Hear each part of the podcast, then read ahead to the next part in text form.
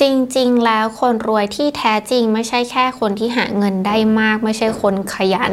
ไม่ใช่คนดึงดันหัวชนฝา ไม่ใช่แค่มีคอนเนคชั่นแต่สิ่งที่คนรวยมีหนึ่งสิ่งสำคัญนั้นคือ จิตใต้สำนึกแบบคนรวย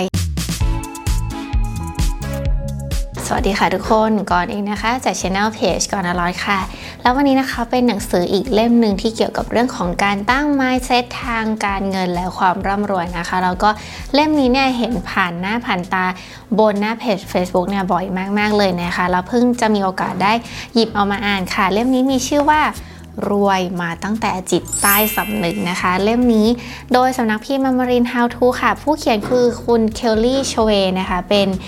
นักธุรกิจหญิงชาวเกาหลีใต้ เล่มนี้แปลโดยคุณวัฒนาจันทาทาง มีจำนวนหน้าทั้งสิ้นที่ 208 หน้าค่ะคำตอบหนึ่งของคนที่ทำงานหนักแทบตาย แต่ยังเก็บเงินไม่ได้สักที ในข้อนั้นก็คือเรื่องของทัศนคติในการใช้ชีวิตและเรื่องของการเงินค่ะ เรื่องราวของหนังสือเล่มนี้เนี่ยผ่านประวัติชีวิตแล้วก็ประสบการณ์จริงนะคะ ของเคลลี่ชเวซึ่งเธอเป็นนักธุรกิจชาวเกาหลีใต้ที่ประสบความสำเร็จกับธุรกิจเคลลี่เดลีของเธอนะคะ เป็นร้านขายซูชิเบอร์ต้นๆของอังังกฤษเลยเรื่องราวของหนังสือเนี่ยตอนต้นๆเล่มเธอก็จะเล่าให้ฟังค่ะว่า สังคมที่เธอเกิดที่เกาหลีเนี่ยไม่ใช่สังคมของคนฐานะปานกลาง หรือร่ำรวยเลยค่ะ เธอเกิดใน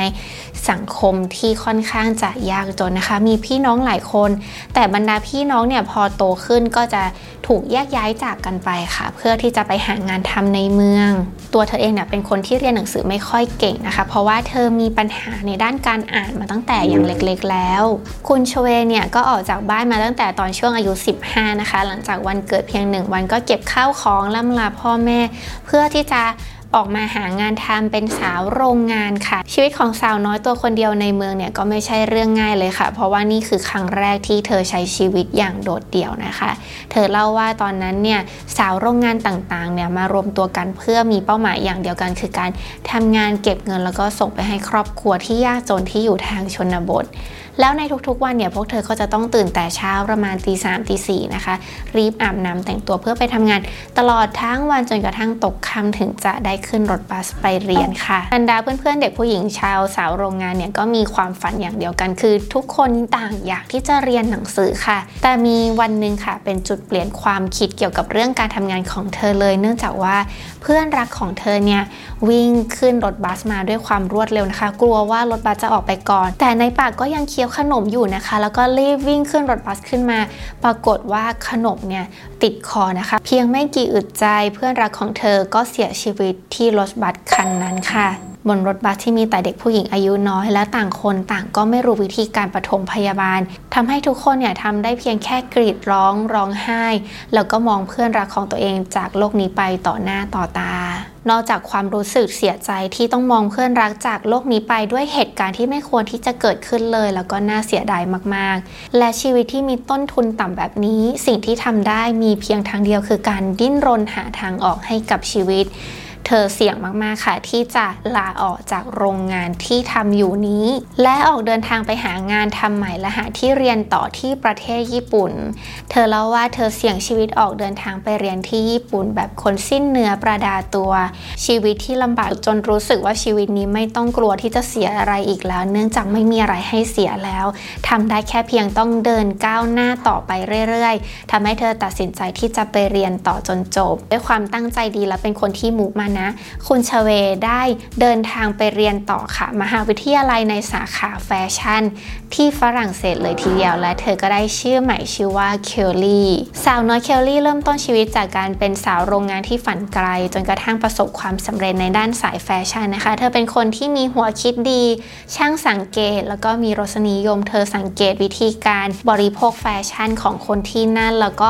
สร้างแบรนด์ของตัวเองขึ้นมาในช่วงราวๆอายุ 30 ค่ะ แต่เธอก็ประสบปัญหาเกี่ยวกับด้านธุรกิจ เช่นเดียวกันเคลลี่เลยมองหาลู่ทางใหม่ แล้วก็ผันตัวเองมาทำธุรกิจเกี่ยวกับเรื่องอาหารค่ะก็คือเรื่องการทำซูชิ ซึ่งในสมัยนั้นเนี่ยยังไม่ค่อยมีใครทำกันเลย แล้วก็ยังไม่มีใครจับการตลาดในเรื่องนี้ ความสามารถและทัศนคติที่มีต่อเรื่องของการเงินนั้นทำให้เคลลี่สามารถขยายสาขาของเคลลี่เดลีไปได้มากกว่าพันสาขาเลยทีเดียวค่ะ ในวันที่เธอได้ร่ำรวยขึ้นแล้วก็ติดอันดับต้นๆของประเทศทำให้มีสื่อสิ่งพิมพ์ต่างๆเนี่ยให้ความสนใจมากในฐานะของผู้หญิงชาวเอเชียที่ประสบความสำเร็จ ตัวเธอเองเล่าว่าทั้งความสำเร็จความร่ำรวยมั่งคั่งต่างๆ ที่ได้รับมาในวันนี้เนี่ยเมื่อเธอมองย้อนกลับไปเธอพบว่ามันมาจากเรื่องของ wealth thinking ค่ะ ซึ่ง well thinking หรือว่าทัศนคติต่อความร่ำรวยเนี่ยคุณเคลลี่ชเวเธอก็เขียนลงมาในหนังสือ โดยถ่ายทอดจากเรื่องราวชีวิต แล้วก็ประสบการณ์การทำธุรกิจของเธอเนี่ยเอามาไว้ในเล่มนี้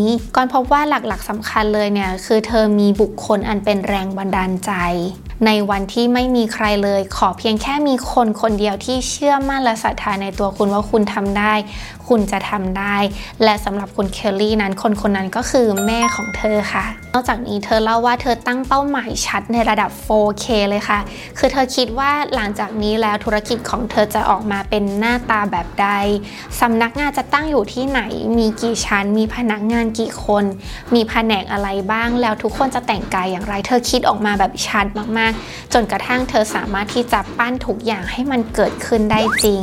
ขีดเส้นตายให้กับเป้าหมายนั้นๆ เพื่อที่จะได้มี action plan อย่างถูกทิศถูกทางนะคะ เธอมองว่าอีก 5 ปีเนี่ย ฉันจะต้องยืนอยู่ตรงนี้ให้ได้นะ แล้วมันก็จะเกิดขึ้นจริง ๆ ด้วยค่ะ เคียวลี่เล่าว่าทัศนคติของความร่ำรวยอย่างหนึ่งเนี่ย คือการทิ้งนิสัย 3 อย่าง ซึ่งเธอเล่าว่าตอนแรกๆมันก็เป็นเรื่องที่ทำค่อนข้างยาก นิสัยอย่างแรกที่ต้องทิ้งไป